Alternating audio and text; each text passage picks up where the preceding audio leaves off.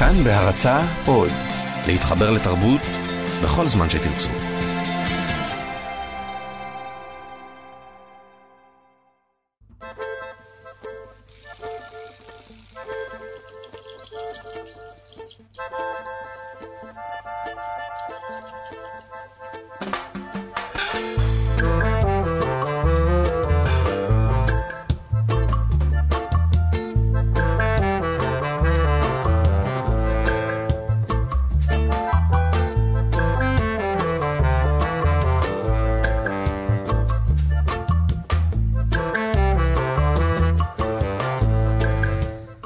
שלום לכם, לי קוראים נדב אלפרין, לתוכנית שלי קוראים אש זרה. כולנו יחד, אני ואתם, נמצאים עכשיו בתוך הדבר הזה, החוויה הזאת בקיום שלנו, שקוראים לה יום הזיכרון. יום הזיכרון לחללי מערכות ישראל, ונפגעי פעולות האיבה. והיום הזה, המילה הזו, זיכרון, היא מילה שקשה לדעת איך להכיל. אולי אפילו היה לנו יותר קל לפני כמה ימים, ביום הזיכרון לשואה ולגבורה. המרחק, אבל ביום הזה שאנחנו חווים עכשיו, אין מרחק. הזיכרון מקיף אותך, הזיכרון הזה הוא של כל אחד מאיתנו. ויש דימוי שתמיד ככה עולה בי ביום הזה, והוא דווקא מסדרת ספרי הנוער הכל כך מצליחה, שנייה אולי רק לתנ"ך, ארי פוטר. ובארי פוטר, כשמישהו רוצה להיזכר, לעשות קסם, שמאפשר לו לתת זיכ... את הזיכרון שלו לאדם אחר, הוא צריך לבכות. הזיכרון הוא דמעה.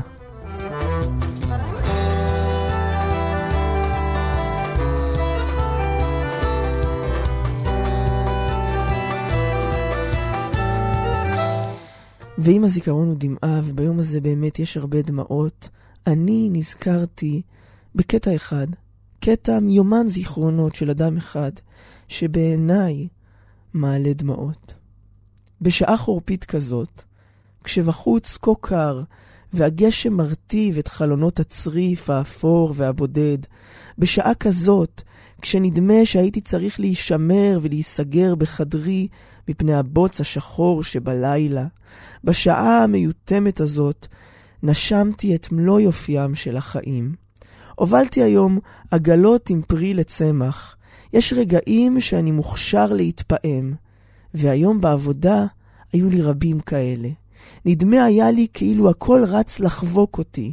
רגבי האדמה, הצמחים, הירדן הנשפך מתחת לרגליי, הערים הנישאים ממערב, הגבעות החזקות של גשר, החרמון הלבן, הכנרת, כולם טמנו אותי בחיקם.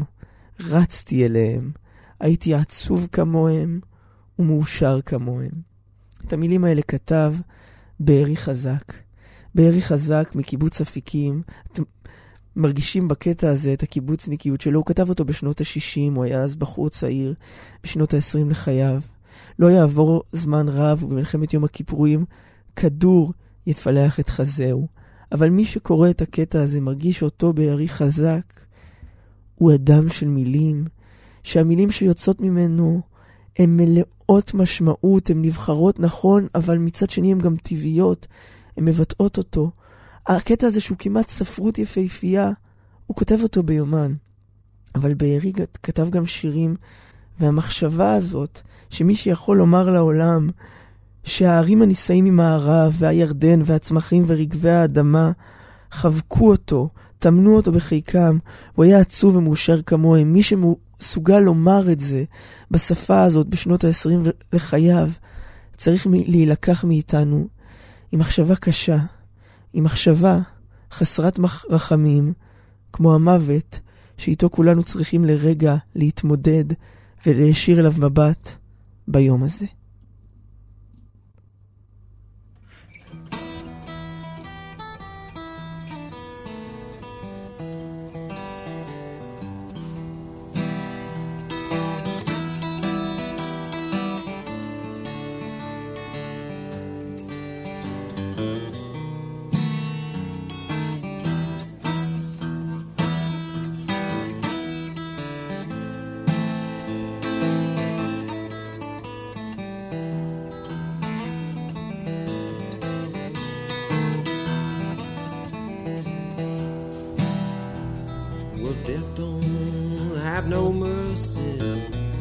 this land. I said, Death don't have no mercy in this land. Well, here come to your house and it won't stay long.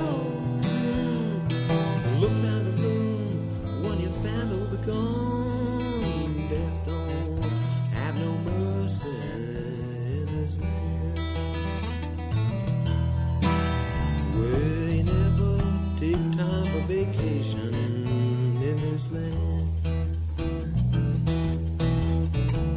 Well, death don't ever take time. Vacation in this land. Well, yeah, come to house and won't stay long. Look now the room, what you found, it will be gone. We'll have no mercy in this land.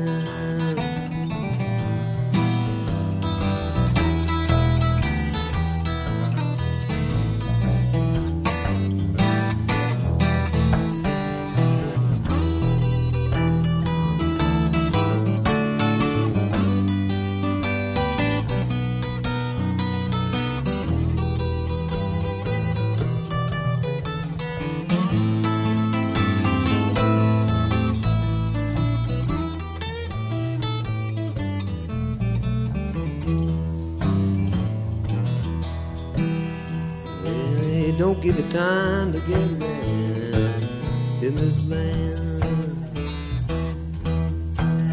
Well, now death don't give you time to get me in this land. Said it is mine.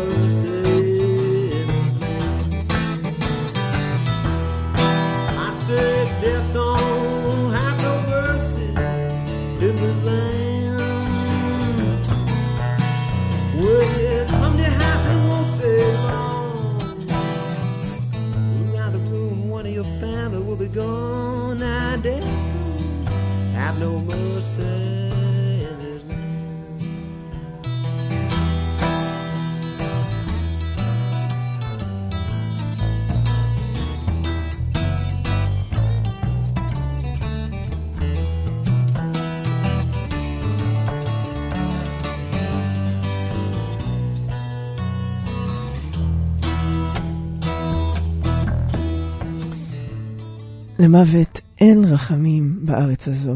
את המילים האלה שר יור מקאוקנן, היוצר האמריקני, זה אחד משירי הבלוז המפורסמים ביותר, והנוגעים ביותר בי לפחות. אבל המוות כבר נוכח כאן. צריך לחזור לתחילת החיים, לומר עליהם משהו, כי למוות אנחנו לא יודעים דבר, אבל לחיים אנחנו יכולים לנסות לדעת משהו. גם זה רק למראית עין ולהרף עין. ובארי חזק, בארי חזק נולד באוגוסט 1944 לאברשה וטניה, אלה שמות הוריו, הוא נולד בקיבוץ אפיקים. הוא נקרא אגב על שם uh, ברל כצנלסון שנפטר באותו חודש, והרוח של השליחות, של המשמעות לעשייה הרוחנית בחיים של ברל כצנלסון פיעמה בו. אפיקים זה קיבוץ של השומר הצעיר, אבל אתם יודעים שהיום כל הקיבוצים כבר עברו הפרטה, וכל תחושת השליחות, התחושה הדתית כמעט, שאתה עושה מעשה בעולם ויש לו משמעות, היא הולכת ומתפוגגת.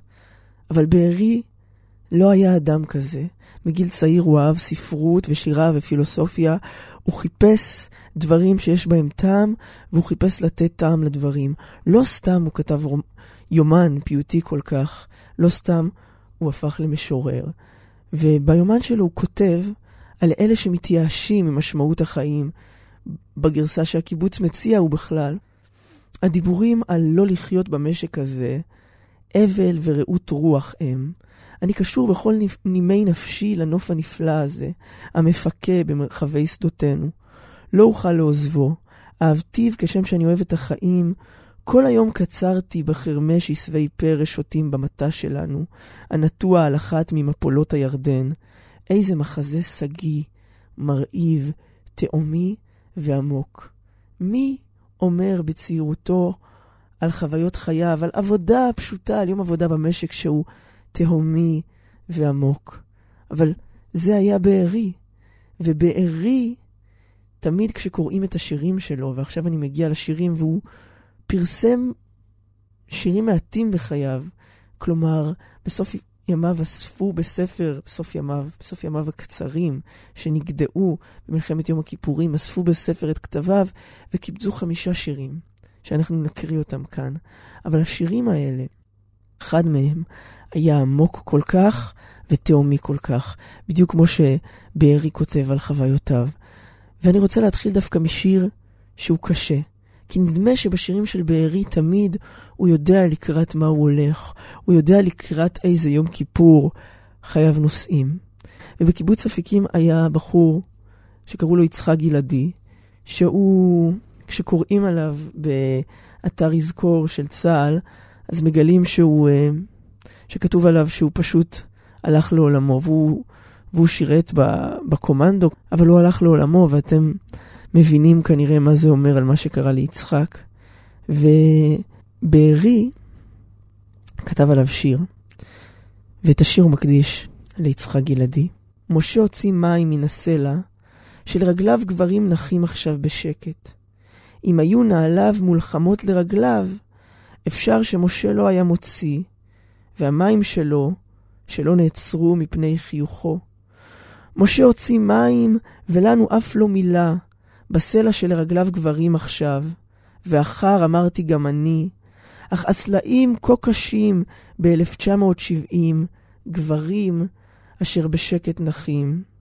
אבל משה הוציא מן הסלע, ולא החביר ולא צעק, והמים יכסו מאז את עיניו הירוקות של יצחק. כבר בשיר הזה, על המים שמכסים את עיניו הירוקות של יצחק, מרגישים את בארי, את הקרבה שלו לטבע, לחומרים הפשוטים, למים, וגם למקורות שלנו, לעובדה שמי שטובע בים החיים, אז הוא טובע במים שמשה מוציא מן הסלע, או אולי שהוא עצמו לא מצליח להוציא מים חיים לסלע חייו. וכששמעתי את המילים האלה, וידעתי את סיפורו של בארי גם, לא רק של יצחק גלעדי שלו מוקדש השיר, אז מיד חשבתי על יצחק אחר, יצחק של הנצח, יצחק בנו של אברהם, יצחק הנעקד.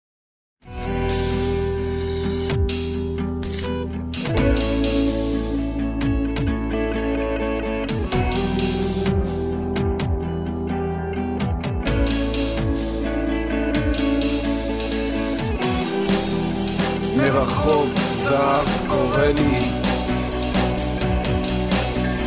מקרוב. פלסטיק מקומט. נשגב מושפל. מורם. מוגבל מעביר את חייו בסתר. אוכל בכעס חולה בכל הגוף. בחושך הוא הגיע בחושך ילך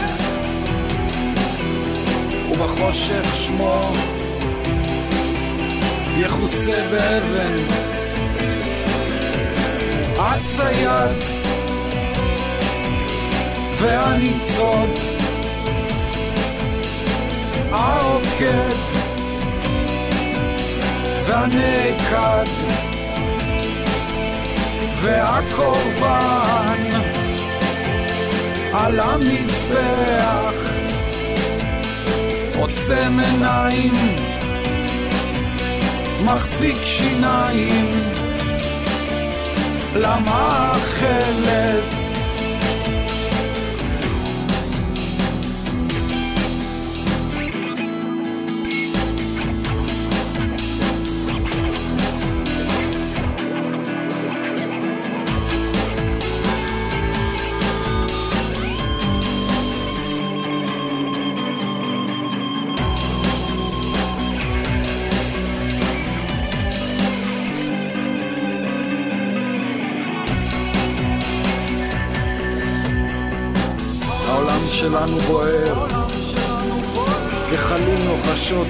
לחישות כבר בגיל צעיר הבנתי את מה שידעתי כל חיי. ההתחלה היא ריק הסוף חלול והכל לא התחיל אף פעם ולא הסתיים לעולם. הטובח והנטבח העוקד והנעקד והקורבן. על המזבח. בועט דומם זרח השמש. והמאכלת ככלות האש תשקוט הארץ. תצמיח עשב עדין ורך בעיניים שלה אין שום רוע. אין צלולות. והן אוהבות אותי. וזה כבר נס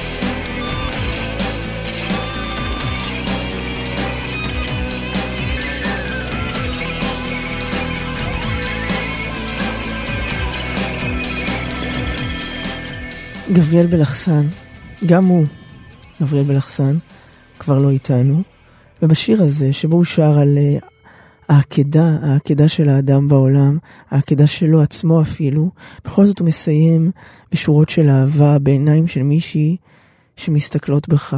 ועד עתה דיברתי על בארי, אמנם הזכרתי את אהבתו העצומה לחיים, אבל מצד שני גם הזכרתי את הנוכחות הגדולה של המוות, את השיר שהקדיש לחברו שנטל את חייו בידיו. אבל לבארי הייתה בחייו גם נימה אחרת, מנגינה אחרת. אמנם הוא שהה בעולמנו פחות משלושה עשורים, אבל עדיין הוא חווה בנפשו דברים שהביאו אותו לכתוב את השיר הבא למשל, אחד מהשירים הבודדים האחרים שלו, שמורה. הלא תמיד צי המלאכים בספינתך שט. מתי את ימי שלי אעבור? מתי ינחת? את אל חיוכי ואני אל דמעתך אשמור, ופצע לפצע יקשור. כלות נושאות שנותיי, ובשמורת זיכרונותיי, כאב קשה ייפרד מכאב רך. מלאכייך לא שלי, לא שלך. ומה יוותר? גחלים לוחשים, רעד קולך, לא יותר. ומה יוותר? הרעד של הקול, הגחלים הלוחשות לא יותר, אבל מהשיר הזה אנחנו לומדים שלבארי חזק מקיבוץ אפיקים הייתה אהבה בחייו הקצרים, והשירה שלו והכתיבה שלו לא היו רק תחושות של נפש שיוצאת אל העולם, אלא של נפש שיש לה כוח בעולם. וכמה זה דבר גדול, וכמה בעיניי זה דבר נדיר שאדם באמת זוכה לאהבה בחייו, ובאמת, כדי להיות מישהו שמסוגל לשיר על העולם, אתה צריך להיות מהאלה שזוכים, או שיש להם בנפש את היכולות האלה, שמאפשרות לך לזכות באהבה ממש. ונדמה שלבארי היו. אבל כשמספרים על חייל, תמיד מזכירים תאריך אחד. התאריך שבו הוא הלך ולא שב. במקרה של בארי זה ה-17 באוקטובר 1973, אבל יש תאריכים אחרים ויש נקודות ציון, ציון אחרות, אפילו ברמה הביוגרפית, שהוא היה רכז בתנועת הנוער של איחוד הקיבוצים, ושהוא ב-1963 בחר להתנדב לצנחנים, ושבמלחמת ששת הימים הוא נפצע ברגלו, ואז הוא עלה גם ל... לדרגת סרן, הוא היה קצין, הוא סיים בהצטיינות קורס קצינים עוד הרבה לפני, ואחרי מלחמת ששת הימים הוא הפך לקצין המודיעין של הגדוד שלו. וכל הדברים האלה הם דברים שמאפשרים לנו אולי קצת לראות על האדם מן הצד, מהרמה של רשימת נקודות הציון הביוגרפית, שלכל אחת מהן יש משמעות עצומה. אבל יש דברים שמחוץ לרשימה של עשה כך, עשה כך, עשה כך, וזה שהייתה לו אהבה, שגם לה יש ציון בזמן, ב-1971 הוא ניסה לנעמה, אבל ב-1970 הוא כותב לה, וכמו שהזכרתי באותו זמן, הוא היה קצין המודיעין של הגדוד שלו. והשורות שהוא כותב לה, כמו כל דבר שהקראתי ממנו עד עכשיו, הן בפני עצמן בעלות כוח עצום, פיוטי, קיומי, ספרותי בעצם, בצד האמיתי והחזק והמטלטל של ספרות. יקרה שלי, את תשמעי את רחשי הלילה הקטנים, העולים מהשקט שיורד עלינו לפתע, את גלי הדממה האלחוטית הבוקעת ממכשירי הקשר הפתוחים שאיבדו את המולתם, את תוגה ששוב אינה קוראת ואינה שואלת. ערב ראשון לשקט. האם שוב לא נשמע את הרעמים המתגלגלים בלילות הקיץ הקצרים הארוכים האלה? את תשמעי איך החרדה מפני הצפוי מפנה את מקומה לחרדה מפני הבלתי צפוי. את תראי איך הולך ומצטלל עולמו של היחיד האפור, על עצבונותיו, על עושרו, באין צלילי נפץ ועשן חרוך הנוטלים אדם מאצל עצמו, תרתי משמע. את תחושי בכל אלה, או תשיגי אותם על דרך המושג המופשט. כולנו שואלים עצמנו, האומנם הכניסנו מלאך השלום תחת כנפיו? מפליגים רחוק, ספינה גדולה וים קטן כל כך, אגם עגום, היהפך לים רחב, שמשבריו מפקים חיים רבים, זיכרונות, מפגשים, געגועים חסרי היגיון וטעם לתקופה שהייתה ולא תהיה עוד, סיפורי עבר של אבות קשים לילדיהם הרכים והמלאכיים. האמנם לא נתעשר עוד בחברת מתים? פותחים פתח צר לחלומות, והם מרחיבים אותו כל כך. קשה להלהיב סוסי מלחמה יגעים בשוטים של תקוות מציאותיות, אבל דווקא משום כך פורחות ההזיות, מי ייתן ובהתנפצן כבועות אוויר, יהיה זה גם משום שהמציאות נדחפה לקראתן, ולו גם במעט. חמודה שלי, אני סירת געגועים על פני גלי העייפות. מחר בבוקר יתברר ודאי שהגלים נשאו אותי רחוק מדי על גבי הנייר. אלך לישון עד שעת הקשר, עד קולך החמוד, מתוקה שלי, כמו שאמר מי שאמר, אני במערב וליבי במזרח, מארצות העייפות והגעגוע, שלום לך, חמודה שלי, ושלום על כולנו. גם אם לא מצליחים לקלוט רק בקריאה, רק דרך הקול שלי, את המכתב הזה של חייל, שהוא נמצא באחד מהחזיתות, וזה 1970, עדיין לא פרצה המלחמה ההיא, אבל חייל ששוכב בשטח, חייל שבין שמירות, חייל שמתגעגע לאהובתו, כל המחשבות הגדולות עוברות עליו, הוא רוצה לדעת אם העולם הזה יש בו תקווה, אם לא יתווספו אליו מתים, ומתי הוא ישמע שוב את, אהובתו מתוך חלומות העייפות והגעגוע שהוא נתון בהם בלילות, מתוך המציאות העייפה והיגיעה שהוא נתון בה בימים. כל כך הרבה מכתבים, לכל חייל הייתה האהבה שלו, אבל בארי, במכתב אחד שהוא כותב לאהובתו, הוא מכניס בעצם את הסיפור של כולנו, והוא אומר שאנחנו חיים באגם עגום של חיים, שאנחנו רוצים להפוך לים, שיש בו טוב, לים שמפקה מים חיים. וזו תפילה שהיא של כל אחד, גם שלי עכשיו מול הרדיו, גם שלכם שמאזינים, גם של החייל שנמצא בקו. אני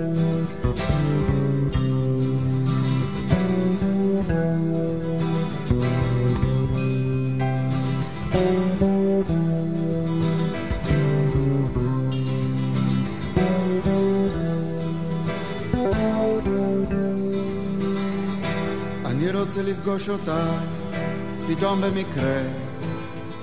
אחרי שכבר אשכח אותה כליל. אני רוצה שזה יהיה לגמרי במקרה. ילדה קטנה אהבתי בגליל. עומד אצל חלון ראווה. בתור חייל מה כבר יכולנו להספיק נשקפת בזגוגית, פתאום הולכת וקרבה. בתור חייל אני ידעתי להצחיק.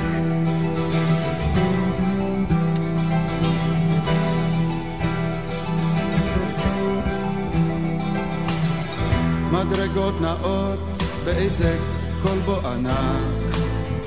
צרוד מתוק היה גלגול צחוקה. אני יורד והיא עולה אליי, אנחנו רק, והגליל כמו איזה ארץ רחוקה. שוכב לי על החוף ומתנמנם, ילדה עם סומק לחיכן גומות. צל קריר זוחל על מצחי המדמדם, זהות ירוק חרדו עיניה החומות. אוטובוס דחוס, מלא ערב רב. נתחיל להיוודע, ייקחו אותך. ומי זו הנלחצת אליי, גב אל גב, ורק צלקת תישאר ממך. פתאום התחיל הקיץ רגעים למנות, ואז כבר באו המשאיות. היא לא באה לנשיקה כמו יתר הבנות, גם תור לכרטיסים יכול להיות.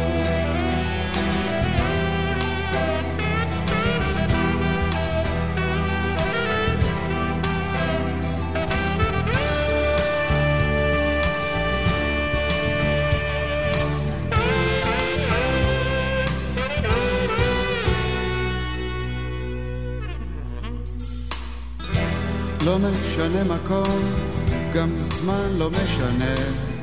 ילדה קטנה אהבתי בגליל, ואני הולך לפגוש אותה לגמרי במקרה, אחרי שכבר אשכח אותה כליל.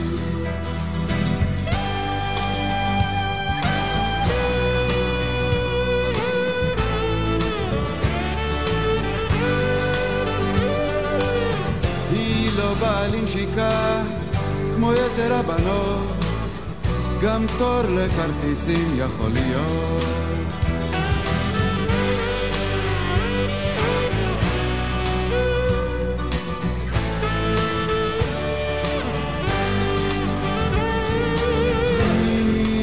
באה לנשיקה כמו יתר הבנות, גם תור לכרטיסים יכול להיות.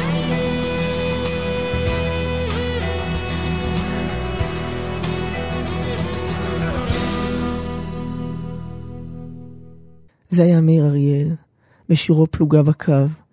גם מאיר אריאל היה קיבוצניק ולוחם ואיש של המילים שכשהוא כתב מילות יומן הם היו שיר, וכשהוא כתב שיר אלה היו היומנים של חייו ממש. בגלל זה אני רואה בינו לבין בארי איזושהי קרבה טבעית. ואני רוצה להקריא עוד שיר של בארי, על פי הייאוש. על פי הייאוש הקבוע, הקבוע למרחוק בעיניו, לפי כפות ידיו, המאומצות, המסורגות במאבק חינם סביב אחרון ניסיונותיו, ושוב מטפס לשווא על קירות חייו, בטרם יצנח אל ביתו החשוך, ממנו הוא תמיד חוזר ושב. כי כשהוא פוקח את אגרופיו הכואבים ממאמץ, תמיד רק גושי חשיכה רכים נמלטים מתוכם אל פניו. שלכת המטפס מכסה זרועותיו, אבל הוא לעולם כמו ברוש, על פי רצונו הנואש, את שמי התכלת לקרוע, ועל סף קריאתם לגבוה. כשקוראים את השיר הזה, כשנוגעים בשירים אחרים של בארי, תמיד תמיד, בכל שלושת השירים שלו שכבר קראתי, גם במכתבים, מרגישים את המוות. אבל בארי לא הלך מן העולם על ידי עצמו חלילה, אלא הוא הלך בקרב. בארי לא דיבר על המוות כאיזושהי מסעה, אלא הוא הבין שהמוות הוא מרכיב כל כך כל כך משמעותי בחיים. הוא כותב באחד מקטעי היומן שלו, מדוע נמשכים אנו כל, כל כך אל דברים שיש בהם מן הסיום, מן האובדן? כי רק דרך עיניו של המוות יכול האדם לחיות. לחיות את עובדת היותו חי. אז כשבארי חזק כותב על הייאוש, על הרצון לקרוע את השמיים ולגבוה, הוא לא אובדני, אלא הוא מתמודד עם נפש האדם, עם האדם שחי באמת והחיים נוגעים לו, אז גם המוות נוגע לו. כי כל חומרי הקיום נוגעים לו, ולהפך היכולת לדבר על התחושה הזאת בחיים, התחושה שכשאתה חי חזק, כמו שבארי חי חזק את העולם, אז יש בזה סיום ואובדן, כי אתה נפרד מדברים, כי לאהבות יש סיום, כי לרגעים מכוננים יש סיום, אבל דווקא זה נותן תקווה, שלמות כל פעם מחדש אתה יכול בשיר. וזה מה שעשה בארי. בשירים שלו הוא מת כמעט כל פעם מחדש, ואולי השיר שהוא בעצם לא השיר הכי מפורסם שלו, אבל השיר הכי בעיניי שמגדיר אותו, לשיר הזה קוראים "מה תרעש אבי". מה תרעש אבי? אבי השותק, המלא צעקתו, אגרופי בשערותיך, אני שהנני מכאוביך, העתידים לבוא. איך לא אזכור, כי בדמעה אותי זרעת, ובבכ... ובבכי אתה אותי תקצור. והשורה הזאת, על הבכי שבו בארי חזק יקצר מן העולם. בארי לא היה נביא. הוא לא היה נביא, הוא לא ידע שכך יהיה. הוא לא ידע שאביו יקצור אותו בבכי. הרי אנחנו מורגלים ואנחנו יודעים שהזורעים בדמעה ברינה יקצורו. אבל בארי זיהה שבחיים האלה תמיד, תמיד יש רגע שבו צריך גם לקצור בבכי, ויש רגע שבו האדם נפרד, ולפעמים זה האב שלו שקוצר אותו, ואביו של בארי נפטר כשהוא היה צעיר. הוא ידע שאביו לא יראה את הרגע שבו הוא יקצר מן העולם, אבל הוא הבין שיש משהו יסודי בעולם הזה שצריך לתת לו מילים. וכמה דרכי העולם הזה מוזרות לפעמים, היסטוריות, כואבות, שדווקא בארי שידע את הסוד הזה, את סוד הקצירה בבכי, את סוד הדפיקה על דלתי מרום שכולנו חווים, והוא ידע לא לפחד ממנו, ושצריך לתת לו מילים. דווקא הוא נלקח מאיתנו, דווקא לו נפתחו שערי גן עדן, מוקדם כל כך.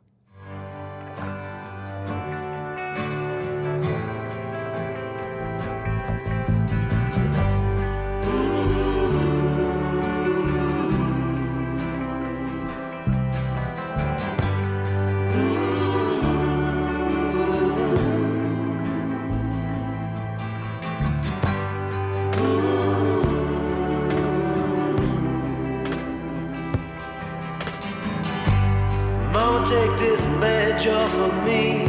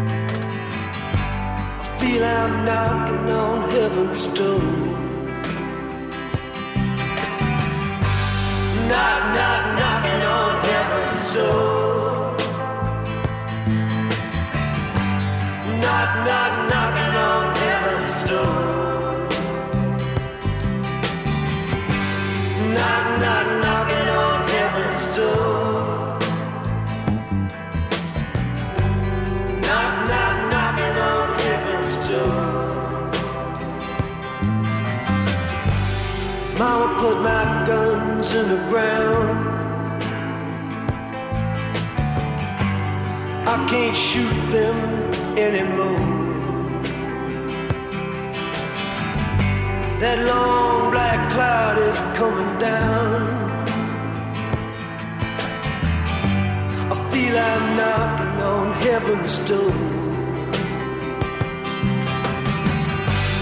Knock, knock, knocking on heaven's door.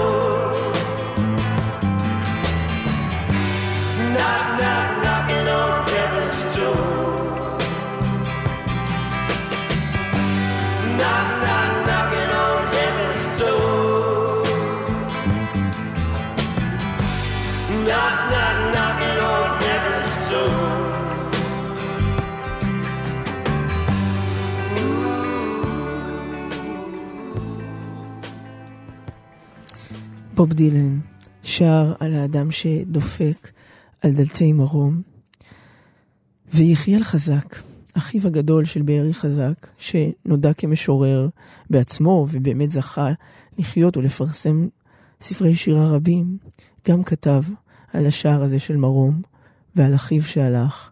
הוא כתב את השיר שמתחיל כך: השער לא נפתח לאחי ביום הכיפורים, רק נסגר והולך, נסגר והולך על ציריו הכבדים, ואני מנסה לעצור את תנופת הברזל הסוגרת עליו מכל עבר. ואם זהו כוח משיכת האדמה, והיא מושכת את אחי כמו אישה, כמו אישה, ואותי מרימה לרחף בלוויין מסביב לה, אני מוותר, כי אני מבני קין, ארור ומוכה, וסובב וסובב, ואחי עוד מציץ מבין שתי כתפיי, ועיניו שוחקות לחולם, ושוחק ורואה איך אני ברגליי ממולל.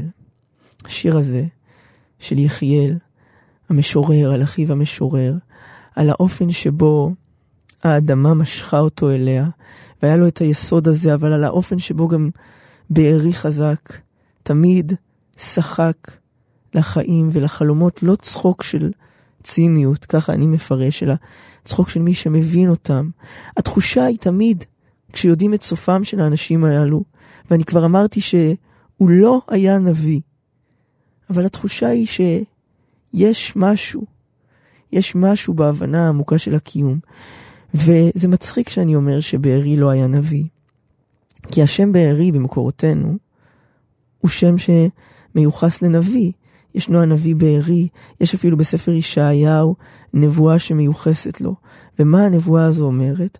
הנבואה הזו אומרת שעם ישראל לא צריך לדרוש אל המתים, אלא אל אלוהיו, לא כמו העמים שדורשים אל הידעונים שיחיו את המתים. עם ישראל דורש אל אלוהיו. אולי בגלל זה בארי עסק במוות בחייו, כי הוא ידע שאפשר לגעת במוות בחיים.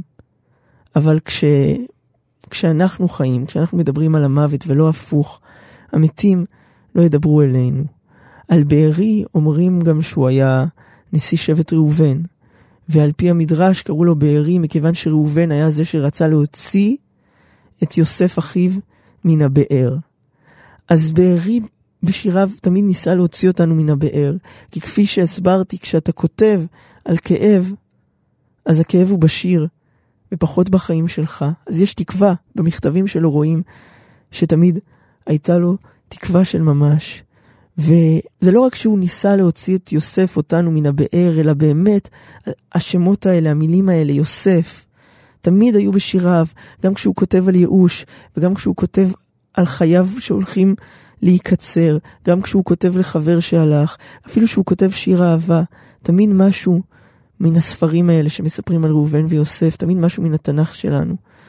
הדור הזה, שהלך במלחמת יום הכיפורים ב-73, הוא לדעתי דור שתמיד כשאני ניגש לכתביו, אני רואה את השילוב המופלא.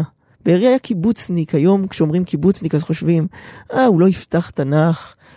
אבל לא, זה לא צריך להיות כך, וזה באמת דור שהכל היה משולב בו. הרוח שהיא הרוח של זמננו, שהיא אחרת, אבל גם הכתבים ההם והמילים ההם שהיו בתוך שפתו והעשירו אותה, ולא רק שהם העשירו אותה, אלא נתנו לה מקום ונתנו לה עומק שחודר ממש לתוך הנשמה.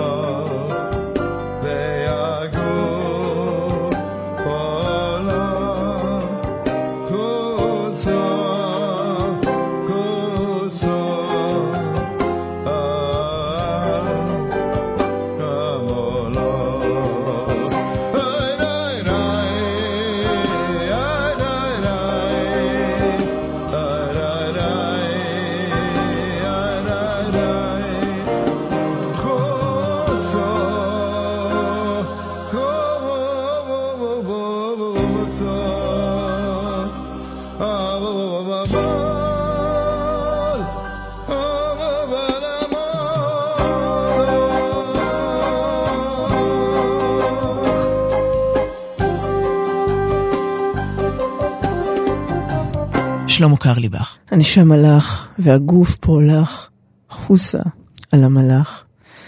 זו תפילה שקשה להתפלל כשיודעים מה שקרה לבארי חזק. את התאריך כבר הזכרתי, אוקטובר 1973. אז פרצה המלחמה, וב-17 באוקטובר, במהלך uh, קרב מפורסם, קרב סרפאום, זה שם של uh, כפר מצרי, זה היה בסיני. הוא נפצע מירי מצרי שפגע בחזהו, והובא לקבורה בקיבוץ אפיקים. בארי חזק הוא שם שאני מדבר עליו uh, כבר זמן רב, וצריך לומר שלמעשה יש רבים שמכירים את השם הזה בזכות שיר אחד שהוא כתב. השיר הזה הוא באמת גם הדבר הראשון שאני הכרתי מבארי, שניסיתי לגעת קצת בשירים שלו, ולהדליק איזשהו נר זיכרון, כי באמת התוכנית הזו, הרגע הזה, היום הזה, היא מאוד מתסכלת. מכיוון שבארי היה בעולם מ-1944 עד 1973, זה זמן מועט, ולמי שלא הכיר אותו, קשה לדעת. קראתי מכתב שכתב לו בנו, והוא אומר, הוא, הוא מדבר על כמה, כמה כאב והתלבטויות נפשיות היו בגלגול חיים אחד של אביו, אבל כמה כוח וכמה שירה. ואני לא יודע כמה מזה הצלחתי להעביר, ואפילו האם בהקראה של שיר אפשר להרגיש את האדם שאתה מקריא. אבל כפי שהתחלתי לומר, יש שיר אחד, ריבונו של עולם, שהלחין ברי סחרוף, והוא השיר המוכר ביותר של בארי חזק. וכשקראתי אותו לראשונה אמרתי, וואו, זה אחד השירים היפים ביותר בשירה העברית. וכשיודעים גם את הסיפור שמאחוריו, אז בכלל אפשר לבכות באמת ולהבין מה הפסדנו. כי אהובתו של בארי הפסידה אהוב עצום, ובנו הפסיד אב, ואימו הפסידה בן, ואחיו הפסיד אח. אבל יש גם תחושה שמותר לדבר עליה, על כישרון ספרותי ענק שנלקח, ואולי דווקא הכאב הזה, שבא דרך השירים שלו, יאפשרו לנו להתחבר לאחר. לאחר. כי אמנם באמת ביום הזיכרון לכל אחד יש את האחר שלו, מישהו הכיר, מישהו שמע, אבל דרך השירים שלו נקרא, אולי אפשר להבין משהו. ריבונו של עולם, אנא, הגבר עוצמת אותותיך. כאן אני לא שומע, לא יודע. האם שוב תקעת פרח ברזל בדש האנטנה? אתה עדין כל כך? למה אתה כורח רוחי? למה אתה תמיד אזרחי? האם אני נשמע היטב? עבור, עבור, גם אתה נשמע קטוע, אתה נשמע פצוע, אתה בעמק מאורגן היקפית, ערים וכנרת אחרת. אנא עודה עוצמת אותותיך, במקם לא רואים את פניך. מדוע אינך מזוחלם? מדוע אינך נלחם? האם לשלוח אליך סיור ממונה? אני מלא אמונה. שלא יגיע ולא יחזור. פצע שחור, אנא החלש עוצמת אותותיך, אמירי הברושים לעת ערב לשווא לוהטים שמך, וכוכב הצפון הבודד, אנא ינווט את צבא עגלותיך, לאן הוא יוביל בהן עת? אנא עצום את עיניך, עכשיו אני שומע רות, אתה יכול סופית למות. אב שכול, אני כבר לא מרגיש, דמעות החורף עליך יגידו קדיש. והשיר הזה שיש בו את כל מה שהיה בארי חזק, הבחור מהקיבוץ שגר ליד הכנרת, הבחור שיש בו חיבור גדול כל כך לשפת המקורות, לאמונה ש... שהיא מציעה, לדיבור על מה שהאדם מרגיש בנפש, דרך מה שמדברים על האל ודרך הסיפורים על אלו שהאמינו באל. וגם ליכולת לקחת את הסיטואציה עכשיו שלא כחייל, ולהפוך אותה למטאפורה גדולה על החיים כאן, על המלחמה. השאלה הזאת, למה אתה כל כך אזרחי? למה אתה לא מספיק מזוחלם? למה האדם בעולם לא מצליח להפוך את עצמו לאדיש למלחמה? למה כדורי הברזל תמיד יפלחו אותנו? לשאלות האלה אין מענה. אבל הקדיש שמסיים את השיר הזה שדמעות החורף אומרות כן נשאר לנו לומר אותו על בארי חזק האחד, שאני מקווה שהצלחתי לומר לו קדיש קטן בתוכנית הזאת, כי הקדיש השירי שהוא השאיר בעולם בחמישה שירים בלבד הוא עצום, ומי יודע מה היה יכול להיות. אילו היה נשאר כאן יותר. לי קוראים נדב אלפרין. האש שבערה הייתה אש זרה. ביום הזיכרון הזה, אולי, אולי, אולי, נצליח, כמו שבארי תמיד ביקש, לפרוץ לים של חיים מפקים מתוך האגם העגום לפעמים, שהוא החיים.